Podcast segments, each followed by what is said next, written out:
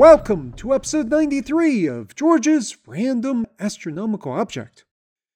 Every episode, I run a random number generator to select random astronomical coordinates in the sky, and I then search for an astronomical object near those coordinates and talk about what makes that object so interesting to astronomers.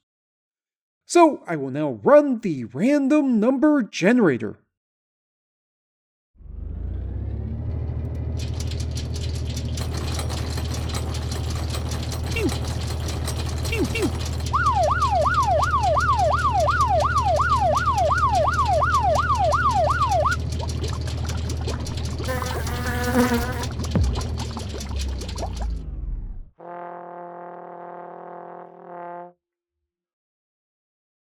The random number generator has printed the phrase keep calm and carry on, and it has also printed the coordinates of 12 hours, 17 minutes, 34.0 seconds right ascension, and plus 22 degrees, 32 minutes, 23 seconds declination.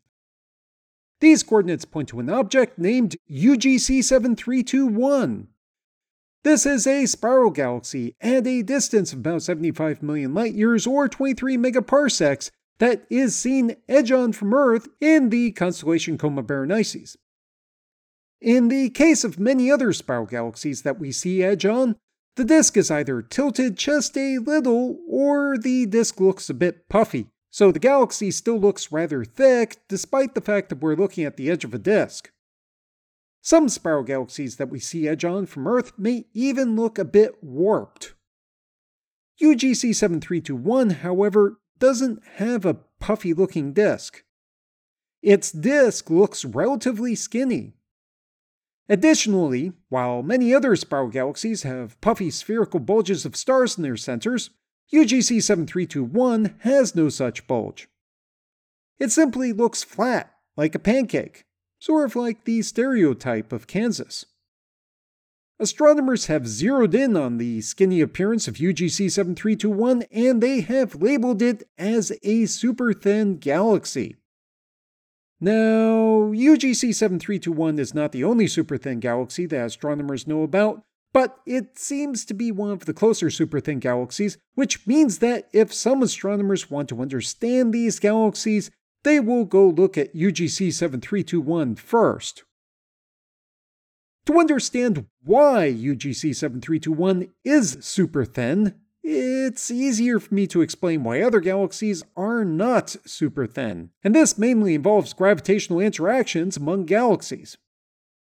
Two spiral galaxies that pass by each other will gravitationally distort each other's disks, possibly warping them or making them look elongated, and it is even likely that the two galaxies will merge together. If two spiral galaxies of the same size merge together, their orbits will end up completely scrambled, with the stars moving in random directions. Once the merger process is complete, the resulting object will be an elliptical galaxy. However, when spiral galaxies of different sizes merge together, or when a smaller dwarf galaxy falls into a larger spiral galaxy, the disk of the larger galaxy will largely remain intact, but may end up looking warped or puffier, while the motions of all of the stars in the infalling galaxy could end up being scrambled, and they would end up moving in random directions. Many of the smaller galaxy stars could end up in the larger galaxy's bulge.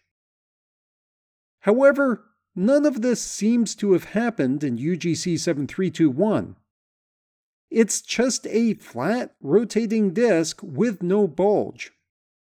The gas in UGC 7321's outer disk, which is more extended than the stars in the disk, looks a little warped, indicating that the galaxy might have had some sort of gravitational interaction with a smaller galaxy at some point, although that's not really certain. For the most part, though, it looks like UGC 7321 has managed to avoid any type of interaction with any other galaxy. This is because UGC 7321 is in a really isolated location in space.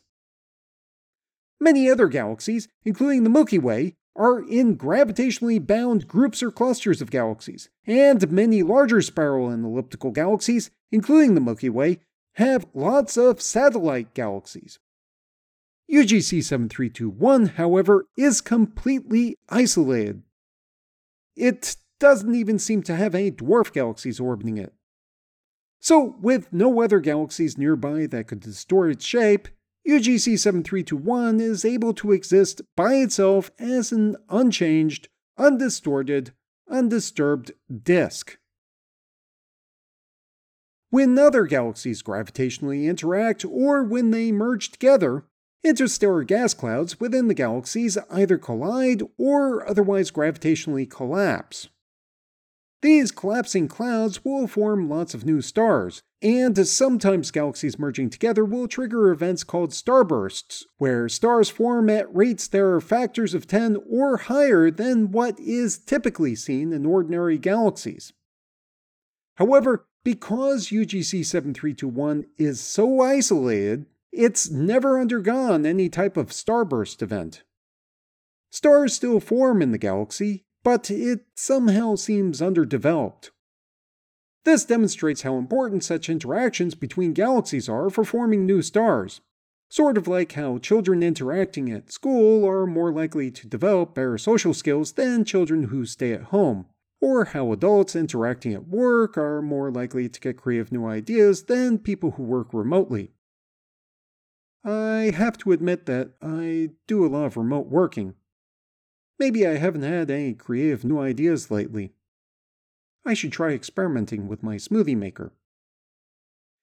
Anyway, to summarize, UGC 7321 is a rather amazingly flat spiral galaxy that astronomers are really interested in because it provides very useful information on the processes other than gravitational interactions between galaxies that shape and change galaxies in general. It's been a rather intriguing object for astronomy studies for decades, and it is going to continue to be targeted by astronomers for decades to come. The location on the Earth's surface corresponding to the position of UGC 7321 in the sky is a place in the Pacific Ocean slightly less than 1600 kilometers west of Niihau in Hawaii. I would like to say that this is a fairly isolated part of the Pacific Ocean in much the same way that UGC 7321 is in a fairly isolated part of extragalactic space. But even though this location is far from land, it sees a fair amount of commercial shipping traffic.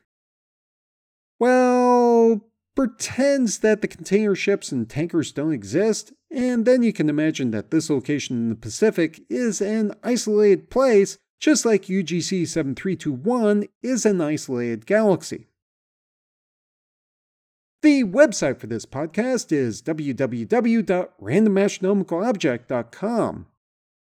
You can visit the website to download episodes of the show, read information about the astronomical objects, view images of those astronomical objects, look up additional reference information, and send me random feedback. The audio was recorded and edited by George Bendo.